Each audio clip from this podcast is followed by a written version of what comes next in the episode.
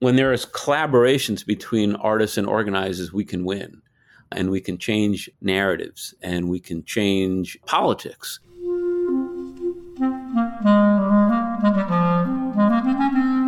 Hello, this is the Great Battlefield Podcast. I'm Nathaniel G. Pearlman. A great political battle is being fought right now between progressives and the forces of reaction on the other side. This show is about the political entrepreneurs and other progressive leaders who are finding new or improved ways to fight. My guest today, Ken Grossinger, is a principal at Democracy Partners and former legislative field director at the AFL CIO. He has a new book called Art Works How Organizers and Artists Are Creating a Better World Together. I asked Ken about his career in the labor movement and as an activist, and also about how he came to understand art's place in the fight for justice. If you're interested in protecting and improving our democracy, you should listen. So, after a quick word from my sponsor, my interview with Ken Grossinger of Democracy Partners.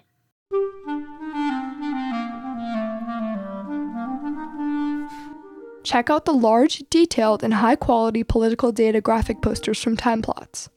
Our visual history of the American presidency, for example, lets you see the Clinton, Bush, Obama, and Trump presidencies in full context. Timeplots library includes visual histories of the United States House, the United States Senate, the Supreme Court, and the Democratic and Republican parties. Find them all at www.timeplots.com. Use the code BATTLEFIELD for a discount.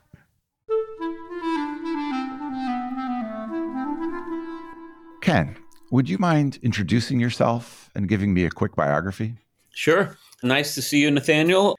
I would say I've been working in the field of social and economic justice for about 35, maybe a little longer years. Most of that time, I worked in the organizing community. In the early 80s, I was mentored by a scholar named Richard Cloward, who wrote several books about the welfare rights movement, poor people's movements, regulating the poor, and so forth. And jointly with his wife, Frances Fox Piven, we founded an organization called the Human Serve Fund. SERVE was an acronym for the Service Employees Registration, Voting, and Education. At that time, the service sector was predominantly women and people of color. Piven and Cloward argued that if we could reach them with workers in welfare centers, we wouldn't have to be partisan in our approach because we would know how they would vote. And so I got my start in organizing and voting rights and did that for several years. Uh, and then moved on to um, work as a political operative and then went to work in the labor movement at two unions the Service Employees International Union and the AFL CIO. At SEIU, my most important contribution was we created this is under the presidency of John Sweeney. We created a legislative field program, which at that time did not exist in any of the 62 affiliated unions of the AFL CIO. Historically, what labor had been doing is buying access and hoping that that would translate into influence through their contributions financially. But there was no ground game the ground game was all in elections, wasn't around legislation. And so we set out to do that, to create a legislative field program where there would be infrastructure in the states that we were constantly going to for votes to pass legislation. And when I moved from SEIU to the AFL CIO, following Sweeney's path, he then asked me to do that uh, across the board. And there's now about 23 unions that have legislative field operations. And my job at the AFL CIO is to run the legislative field operations and build long term alliances between community and labor organizations. The final word I'll say about this is that at some point I resigned from the AFL CIO, I think it was in 2006 and then started with my wife, Micheline Klagsbrun, who's an artist, a foundation called the Cross Currents Foundation. And through that foundation, we funded work at the intersection of art and social justice. So that was another way for us to marry our passions. So that, that's sort of the start. I am going to take the liberty of inquiring a little more about some of those pieces that I'm just curious about. One is, where did you grow up and what kind of family? Ah, uh, I grew up in New York, kind of a lower middle class Jewish community. My father held a series of working class jobs. He wasn't a job jumper, actually, but he didn't seem to hold on to uh, jobs for very long periods of time. And my mother worked in, at that time, a burgeoning temp industry as a secretary in a national office. Uh, I think it was called Olsten Olsten's. If I know where this question is going, and it may not be where it's going, but I had no kind of social justice drive within my family beyond my father, who would occasionally participate in Democratic Party, particularly during the Kennedy administration. And you did you go straight to college out of high school or did you start working? What was your path into the workforce? After I graduated high school, which was 1972, I went right to college, four years. Where and what did you study? up in Rochester, New York, one of the state university schools of New York called Brockport. And I had a dual major in psychology and philosophy. Was there any sort of social justice awakening going on at that time for you? Yeah, very much so. The the question was always I didn't know at that age that I could do organizing for a living. So I was on a different track. I was going to be a PhD psychologist, and I just am drawn to philosophy, so studied philosophy too, and do my activism sort of like most people do their activism. At some point during that period, I learned that wait a second, I could do this for a living. I won't make a lot of money, but I could do it for a living. I was very involved in the Attica fight back during the prison riot because that was the, the trial was going up in Buffalo and we were outside of Rochester, so we were fairly close and involved in a bunch of other kind of student oriented protest activities around uh, multiple issues. Vietnam War, things like that. Yeah, yeah among them. so, what did you do right after college? I took off four years before I went to graduate school. I worked as a substance abuse counselor in California. Difficult job, very difficult job. I worked in a residential treatment facility as an alternative to jail time. Addicts and alcoholics were court appointed into this operation. So I did that for almost four years and then went to graduate school at Columbia University, where I intended to do a social work law degree, and then met Richard Cloward. And I remember reading Piven and Cloward when I was in college. I can't remember which one. And they were notable scholars in that area, right? Yeah, I mean, they're internationally, they were. Richard died in 2011. Frances is still with us in 91. Um, they've probably published a dozen books. Richard and Frances have each published their own books. Yeah, they're quite well regarded. And, you know, they were not just academics they were scholar activists. They laid the predicate, the strategy for the National Welfare Rights Organization. And it was based upon their work.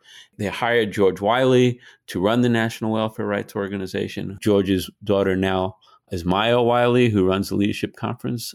They have been active participants in movement for social change, not just kind of academic observers. And that's sort of where the Human Serve Fund experience came from. So, how did you meet him originally? You took a class with him?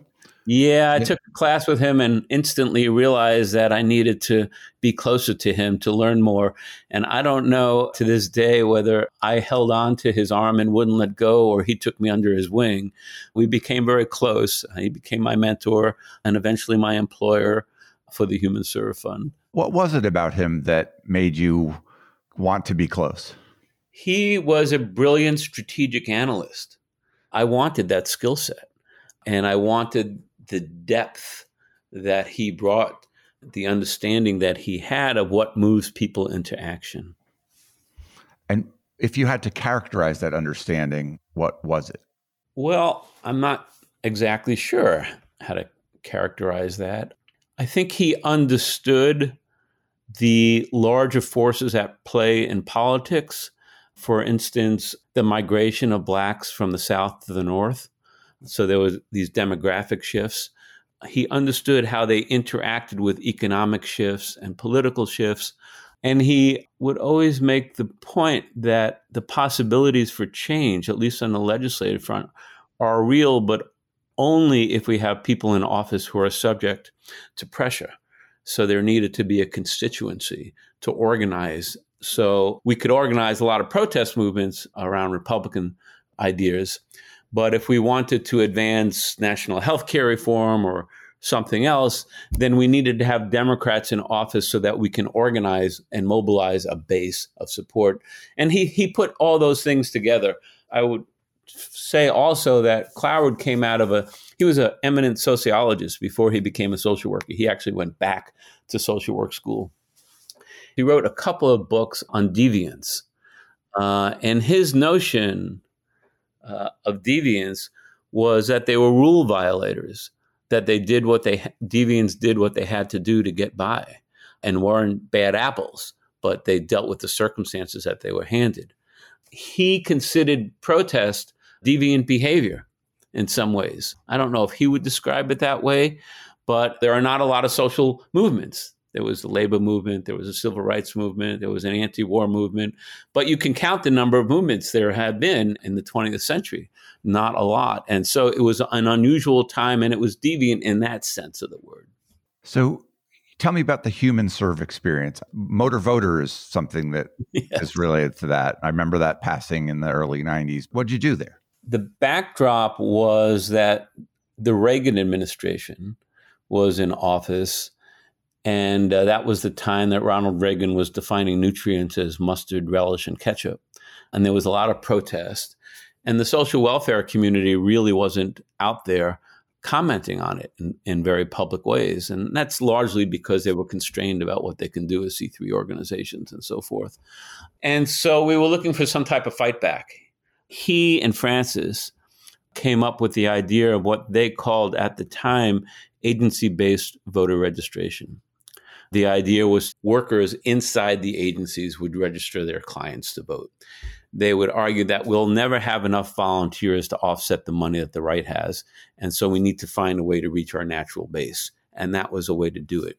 And the agency based voter registration idea took hold initially in private sector social welfare organizations, and then uh, eventually big state governors and secretaries of state. So Ann Richards in Texas, Sherrod Brown in Ohio, Cuomo in New York. They issued executive orders requiring public workers to do voter registration with their clients, and the only precondition was it couldn't be partisan. And so the Republican Party uh, fought back against that quite hard. And HumanServe continued long after I left.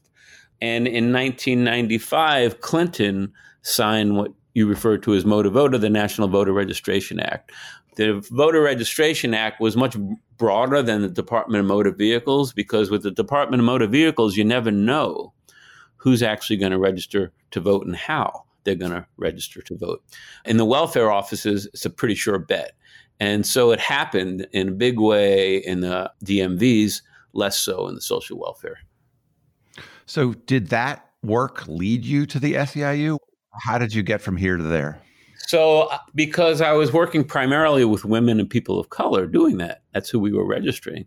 And that is who represented the service sector in the early 80s.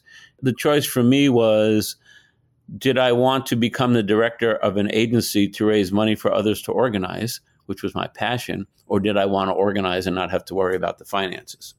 The most progressive union at the time, and maybe one of the most progressive today, was the Service Employees International Union that represented primarily low income communities and communities of color. And so that led me into the labor movement. I've talked to a reasonable number of people, union leaders and the like. It seems to me like a different world in some regards what what was your experience there? It's definitely a different world. it's its own world. Yeah. One becomes, if you work in the labor movement, very insular. When I was at the AFL CIO, we had 16 million members, 60 or 62 affiliates. And I was coordinating legislative field operations. And what that meant is not only did I have to reach consensus about strategy with the national union offices, but then that had to repeat itself several times in each of the states at the central labor councils and the state federations of labor. And so I say that to say that that in and of itself is an impossible job. And so you have no time to interact with other sectors. It can be very frustrating, very uh, rewarding because of what you're doing and who you're representing, but also quite frustrating. What was the highlight of your time at SEIU? Um, that's a good question. I think I was jazzed about national healthcare reform. I started at SEIU on the West Coast in local land. And when I was on the West Coast, I had built an alliance of big businesses and unions for healthcare reform, and the common denominator was cost controls. And Sweeney, although he was president of SEIU, also chaired the AFL CIO Healthcare Committee. So he asked me if I would take a leave for a couple of years to come back to DC to see if we could replicate what I did in California nationally. And that whole experience really thrust me into national labor politics in a way that I had not experienced before. My adrenaline was going 24 hours a day. Wow. Tell me about Sweeney. He seems like a very important guy in your life if you followed him to AFL CIO. I don't I know the name of course, but I really don't know about him. Tell me about him. So John Sweeney comes from a working class background. I think his father was a bus driver and his mother was a domestic worker. He just had an instinct for organizing workers. I don't recall, quite honestly, anymore, sort of the trajectory of his life. But when I worked with him fairly closely at SEIU, the AFL CIO, not as much because it was such a more, so much more of a demanding scope. I found him to be an extraordinarily humble person someone with a lot of humility and very smart strategically. You know, I would be in meetings with him. Members would come into the office over on L Street at that time in Washington, D.C.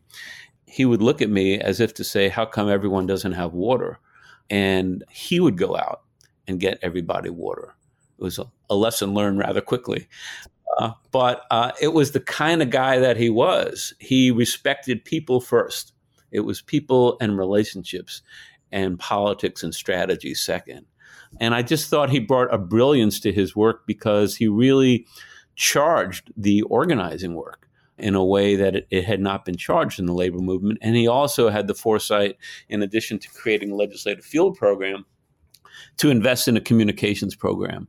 One of my close friends, Denise Mitchell, ran that program for a very long time, and then she did that for Sweeney at the AFL CIO too. He understood that union signs couldn't just be pre-printed signs that people brought to a picket line, but there had to be some humanity expressed through them. It had to be create. And so that's a very, very small example of his orientation towards communications, and, and, and it worked to some extent. And did you find yourself like thinking of him as a mentor like you did Cloward, or what was the relationship like? Yeah, it wasn't like Cloward in that Cloward and I would, I mean, every day for years, uh, in and out, multiple times a day. Sweeney was the president of a very large union. I was not part of his executive, his kitchen cabinet. I don't even know that his kitchen cabinet had that much time as I had with Cloward, but they certainly had more regular routine meetings and interactions with John than I did. I was a staff person at 7 p.m. at night. He'd come and see me in his stocking feet, sit down and chat. But the alone time with him, I didn't get very much. How was the transition over to the AFL CIO? It was huge. It was so exciting.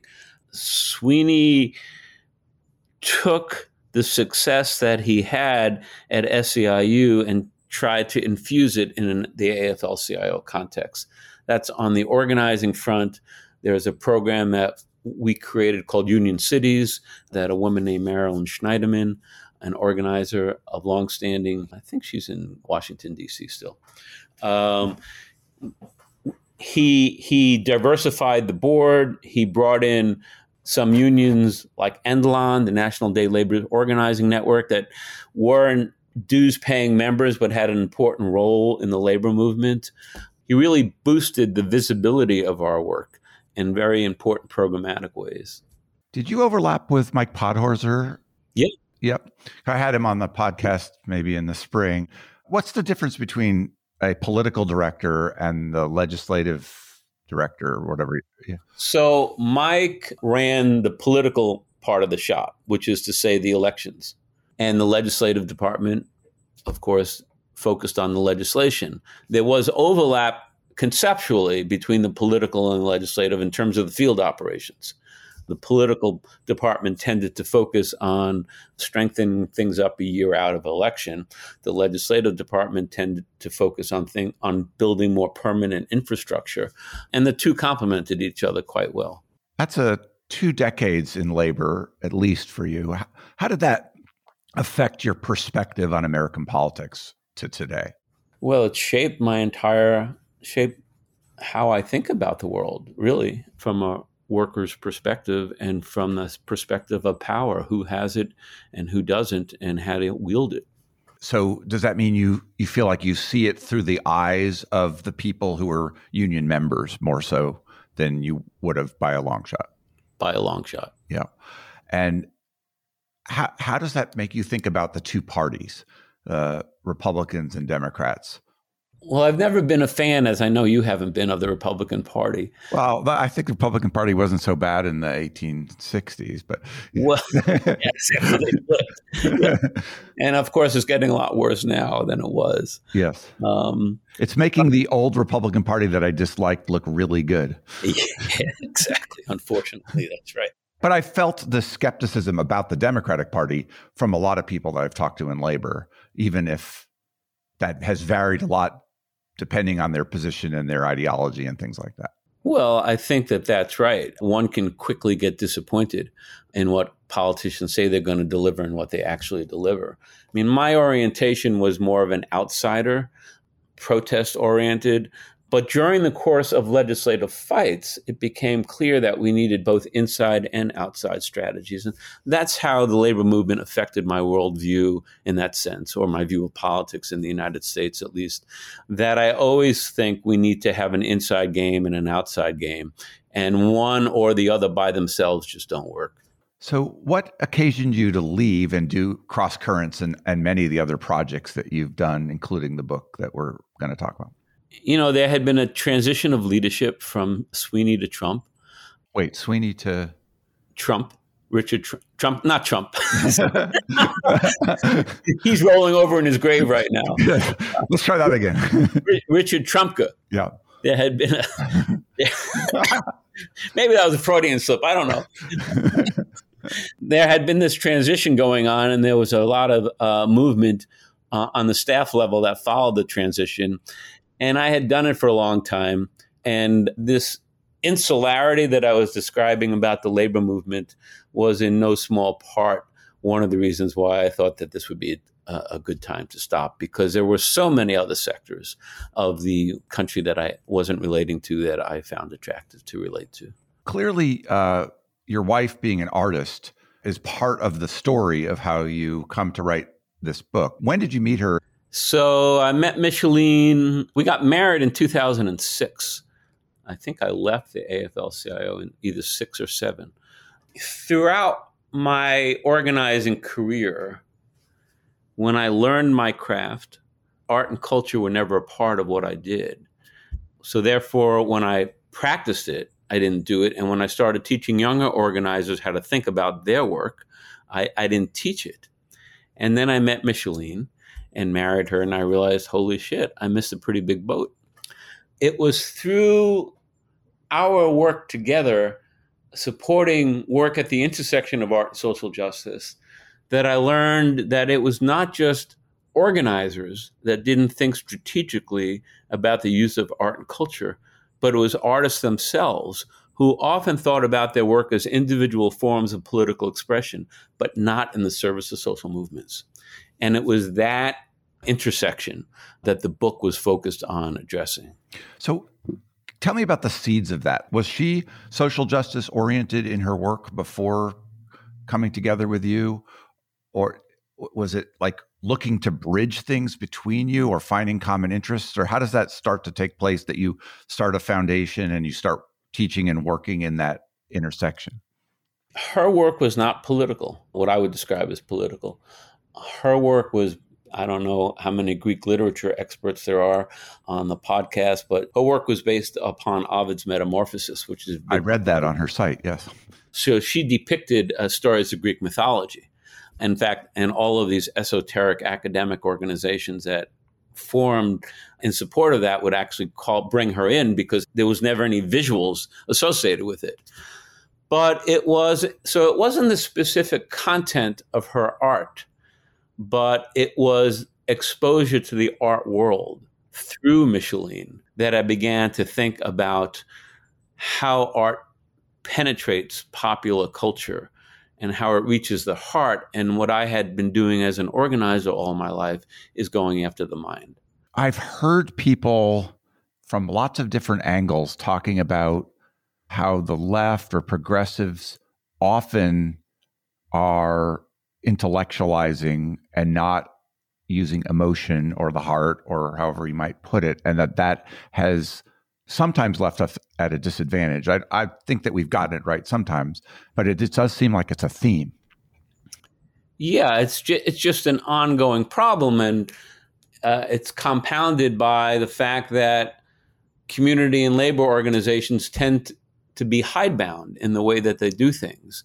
Community organizations put tens of thousands of dollars into poll tested messaging. Their ability to think about art, which is not controllable, which is not message focused, is difficult. And the, and, and the timeline is very different. Uh, social change on the timeline of artists. Hank Willis Thomas, the photographer out of New York, said on his timeline, it's 10, 20, 30, and 40 years because he was looking at narrative change. He wasn't looking at winning yesterday, as all organizers are doing. So there were different approaches. So you decide to start a foundation and fund some of these things, which I think means looking around at what the options are. I assume it means taking applications from people. But tell me about why you do that and what you learned doing that.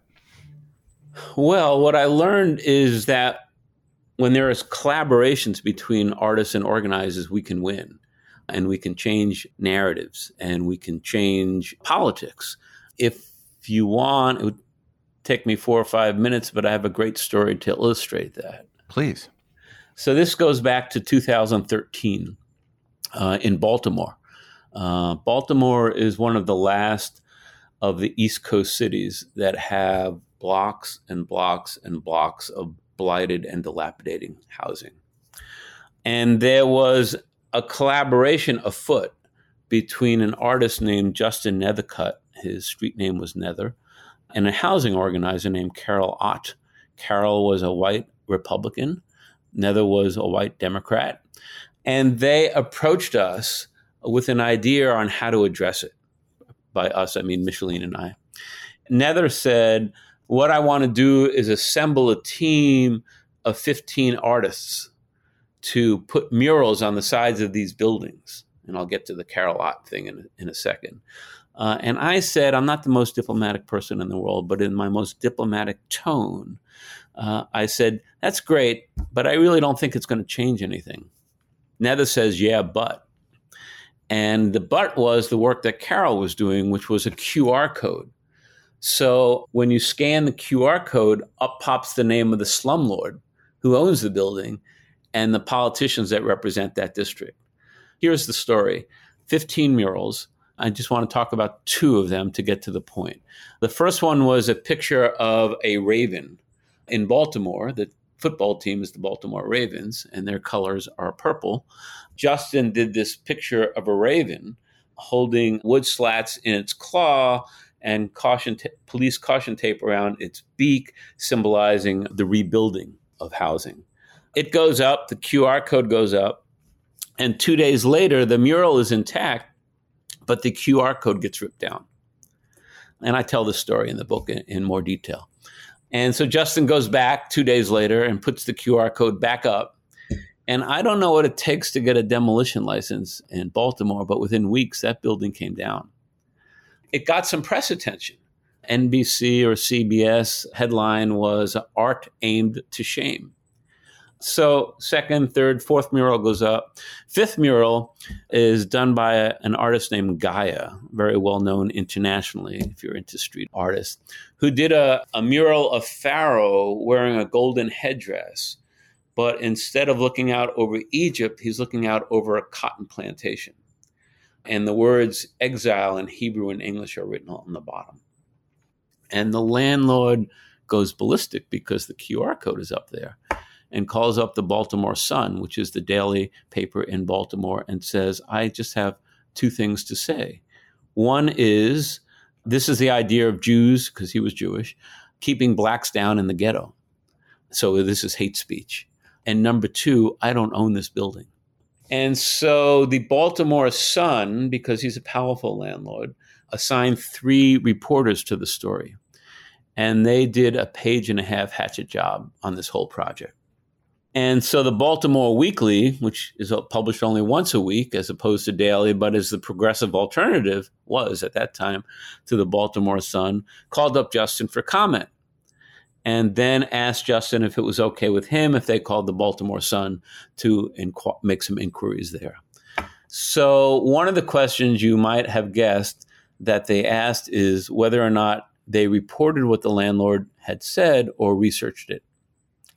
And so the Baltimore Weekly used its own funds to do its own investigative research to find out number one, that the guy actually did have controlling authority of this building, and two, had been cited 500 times for lead paint in other units that he owned.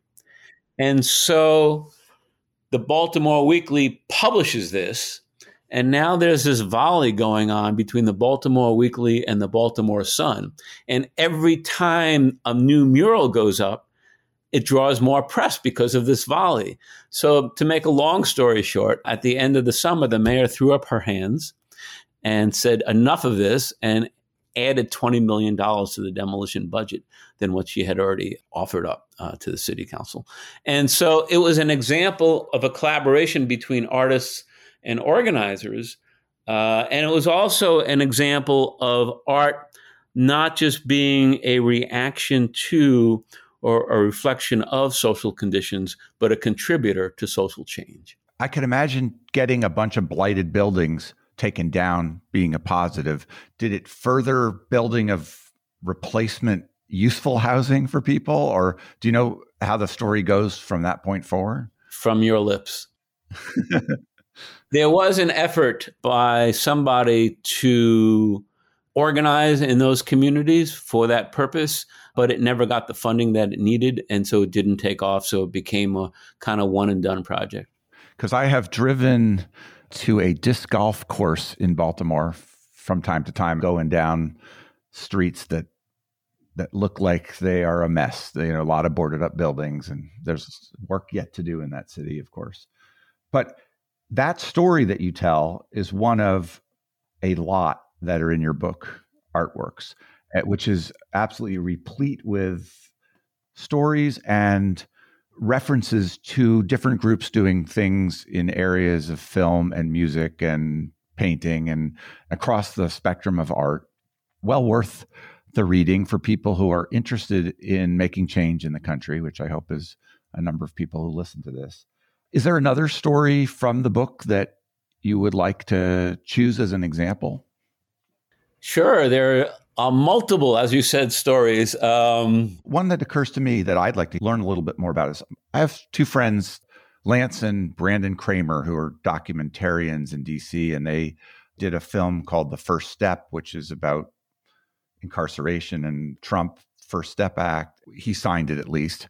So Kartemquin did some backup help for them, and they show up in your book. Tell me about Kartemquin and and and sort of impact film work. So Kartemquin, it's a weird name because it's the merger of three last names. The kin at the end is the guy that's running the show now.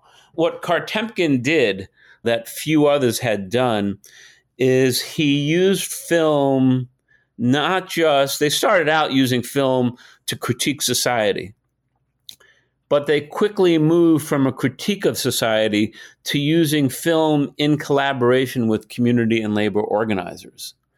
And so, for example, one of the things that they did is they made a film about a strike that AFSCME was organizing. I think it was in unemployment offices.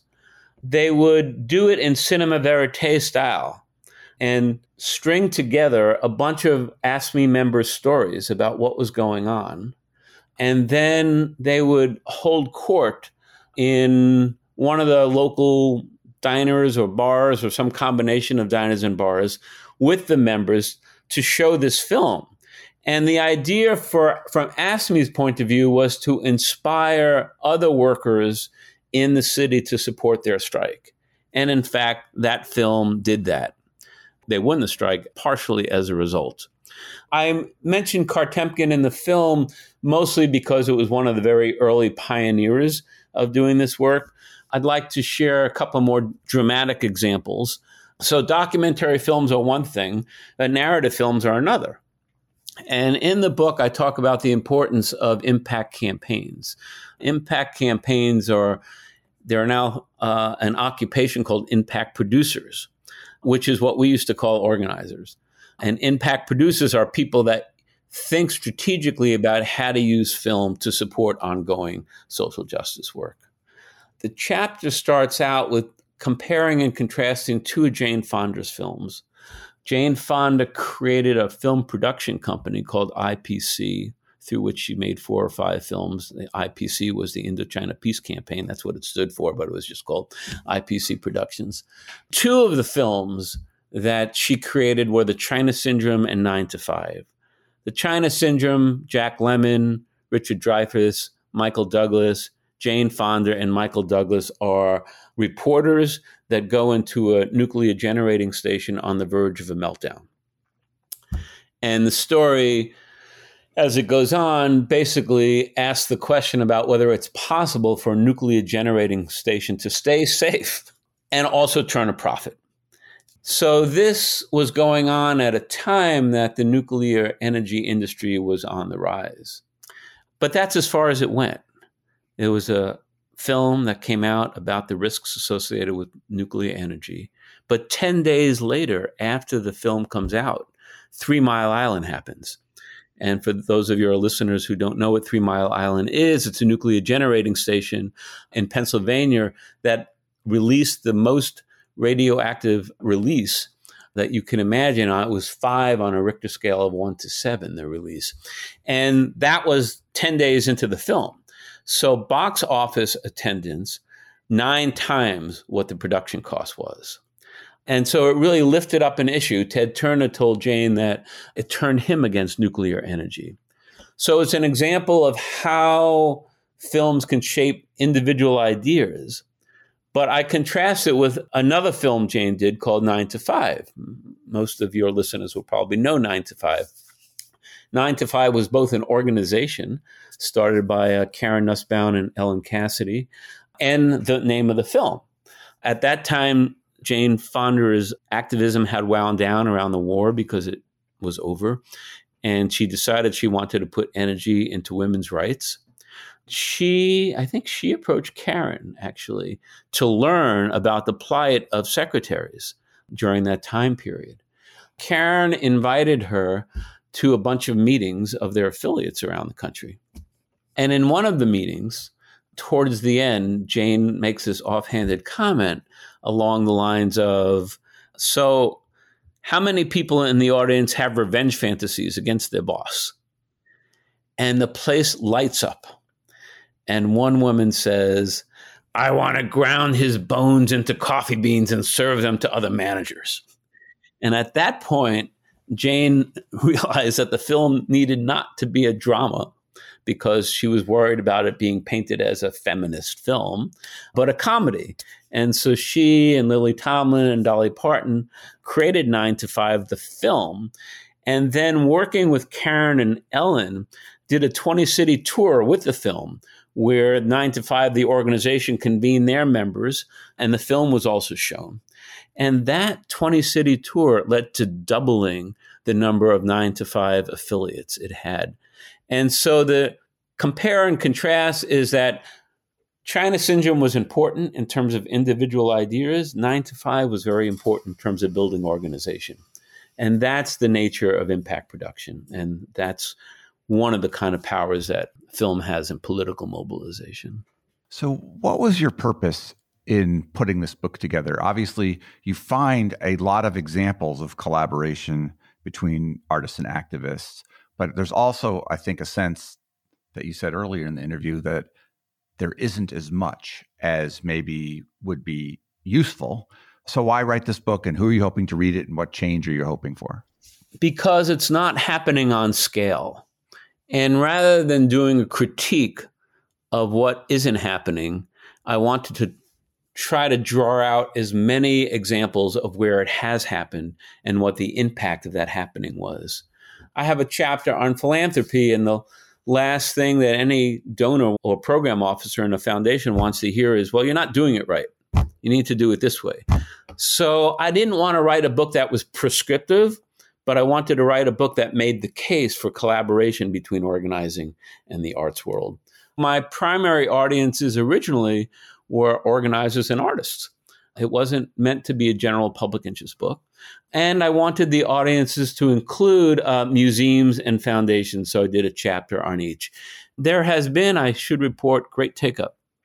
Um, People's Action, some of your listeners will know them, uh, 35 affiliates around the country community organizing on four or five main issues, bought 500 copies of the book and invited me three times to speak to their members and leadership about how to implement programs like this. Greenpeace did something similar. They bought 300 books and brought in their board members, donors, staff members, and activists for this discussion. I was just up in Montreal at the Montreal Museum of Fine Art, and they are thinking about museums as a community building institution at a time that a lot of museums are becoming community action targets. So it's beginning to have some traction in the museum world. You know, there are 400,000 museum workers in the philanthropic world and certainly in the organizing and arts community. And so uh, I really wanted to lift this up and I wanted to do what I can to help people who are not already doing this work to do it or those who are doing to do it better. It's it's a little aside from your general focus in that it's electoral politics, but we have an election coming up between the former president and the current president, most likely, that is going to be enormously consequential for people all over the country on almost any policy area that you can think of, including whether or not we continue as a normal democratic republic. One of the things that is troubling me now, and I think a lot of people, is how far we are from a kind of focused campaign, collective action against this happening. It sort of feels like we're sleepwalking towards Trump again. If you were trying to bring art into this big contest, uh, great battlefield as I see it, Great title. It's from Lincoln. What sort of things do you think that artists and activists could get together on on this big big thing that's coming up all too soon? I think there's literally nothing they couldn't get together on. A great example of that is the Shepard Fairey Hope poster.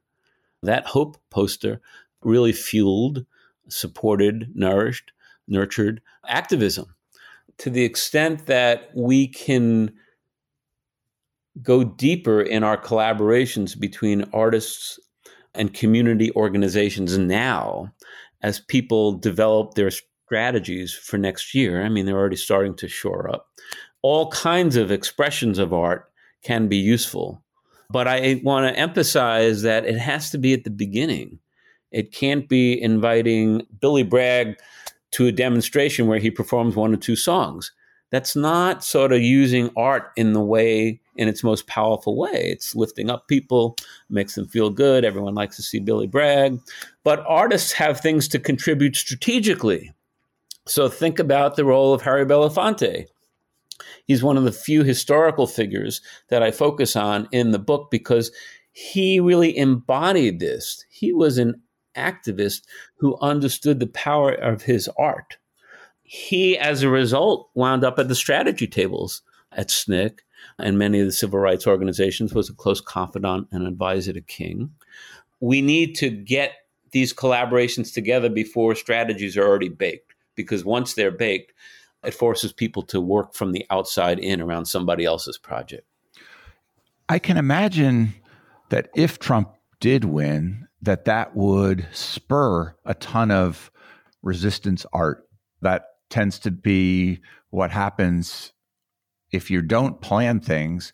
There will be so much impetus to fight a lot of the actions that might come out of the government. But it seems like it really would be helpful not to have to get to that to bring people in. Yeah, that's why we got to do it now. I mean, there's no shortage of issues, as you know, around which artists are working and organizers are working. The possibilities are huge. When I look you up, it says that you are a member of Democracy Partners. And that seems to be a group of people who are affiliated to help on a lot of social movement type campaigning. And and I've interviewed a number of your partners on the show but I haven't really asked them about that as an organization. What what is democracy partners? It's an amalgamation uh, bringing together of seasoned and young activist organizers who do this work professionally. We have sort of a, a political side to the firm that just uh, does electoral politics which you're probably very familiar with. And then we have another side of the firm that deals with the nonprofit world. And my focus in the firm has been, prior to starting to write this book, philanthropy, donor advising, so, so that there would be street, strategic impact and the goals and missions of those organizations would be fulfilled. And so we really cover the gamut. We just don't work for organizations or people that are not progressive. Do you work as teams on these things, or are they sort of each of you doing your own efforts? How does it work internally? Both. Yeah. Both. The beauty of the table, if you will, is there's a lot of skill sets around the table. And so we kind of naturally form teams to work on one issue or the other. And then there are these projects that only require one person, uh, depending upon their nature. Uh, and those are done independently. So, really, both. One of the things that I noted reading your book, Art Works, is you are not very present as a participant in a lot of these projects. And my guess was that some of them you had some role in, or maybe Democracy Partners did. Is that true? And what connection do you have to what goes on in some of these examples? Some of it as was through my organizing experience, some of it was through philanthropy. Some of it was through friends. I actually did try to keep myself out of the book because no one wants to read about someone talking about themselves. But I did have a relationship, except for the civil rights movement, because I'm 69, so it was a little before my time. I have had relationships with each of the subject areas that I describe, and in part, that was the reason I felt most comfortable talking about them because I had firsthand experience. The last thing I really want to ask you about is there are several movies which I believe you've been a co-producer on: Bleeding Edge, Social Dilemma, Boycott, and I guess upcoming Borderland. How is that fitting into what you're doing, and and what's going on there with these movies? I have seen Social Dilemma, but not the others. Yeah. So they're meant to be films that can have impact. Micheline and I get involved with films that have impact. Uh, and each of those films has its own kind of impact. Um, Bleeding Edge, uh, made by Kirby Dick and Amy Ziering, is a movie, a film about the medical device industry and tells horror stories about the way that the medical device industry and their abettors in Congress are exploiting people's health. And we thought it would be the basis for action around these industries. Does that mean fact, like getting people prescribed things they don't need or the quality is bad or I, I haven't seen it? Well, so one story that they tell is of an orthopedic surgeon who does hip replacements for a living, hundreds, if not thousands of them. And this orthopedic surgeon, who was re- quite renowned, was giving a speech in Oregon and he had a psychotic break. And there's a whole story about that. Uh, and so his wife comes out to get him and nurtures him. He comes back to reality and he says to himself, I'm a doctor. I can figure out what happened. And so he learned that the amount of cobalt in his body was 100 times what it should be. And what was happening is the hip replacement piece, which was a metal on metal. There are five different kinds of hip replacement. I don't, it's not stuff that I generally get into. He was poisoned by the stuff he was putting into people's bodies? Exactly. And then he had to go back to each of his patients. Oh my God. Said, here's my experience. That led to Bayer Aspirin, the corporate company, and they withdrew their devices from the American market. That film had real impact. And boycott is having a, a pretty big impact right now as we speak. Um, Borderland has not yet come out. Uh, it's just reaching people. What, what's it about? It's about the border industrial complex.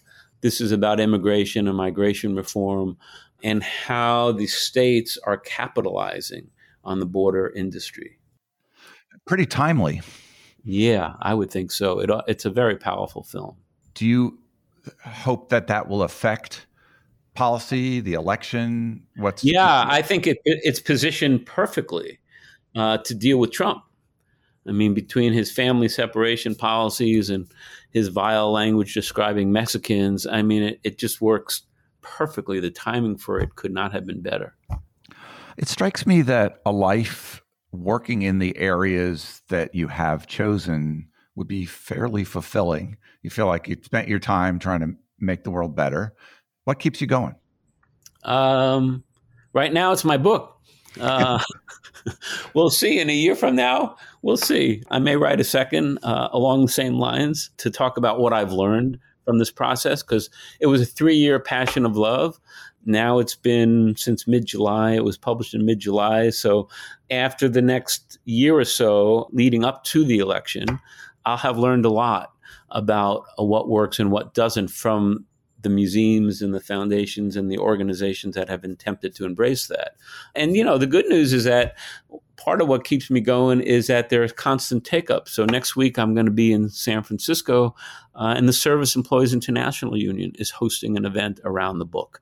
That's a big break, right? Because unions are the last to entertain new ideas. And it's not surprising to me that SEIU is one of the unions that are doing that, but they are doing it. And so, as long as there continues to be take up, I'll be charged. Are political campaigns quicker or slower to take up ideas like art in in their they are efforts? so much slower. That's what I was thinking. It was even worse. I did a webinar for Paige Gardner a few weeks ago. There's all political operatives on her webinars, PSG Consulting. They were jazzed about it. Now, are they going to do anything with it? I don't know. Uh, but there's an openness to it in part because we all know what we're doing is not winning at least on the scale that we need to win. And so we need to think about. So I think there's an openness right now to thinking about other alternatives than just what we've done in the past. Well, we've built up a culture of analytics in politics, which has been useful in some ways in focusing our allocation of resources.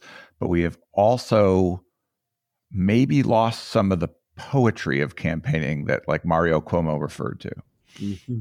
Yeah, it's a good point. Well, Ken, it's an honor to talk to you. Is there a question I should have asked you that I didn't? Well, there's some other great stories in the book, but uh, there's not any kind of the.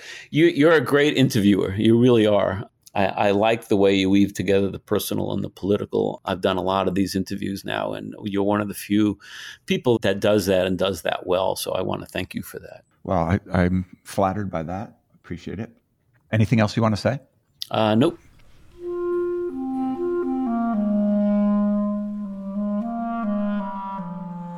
That was Ken. He is at democracypartners.com. This is Nathaniel G. Pearlman with the Great Battlefield Podcast.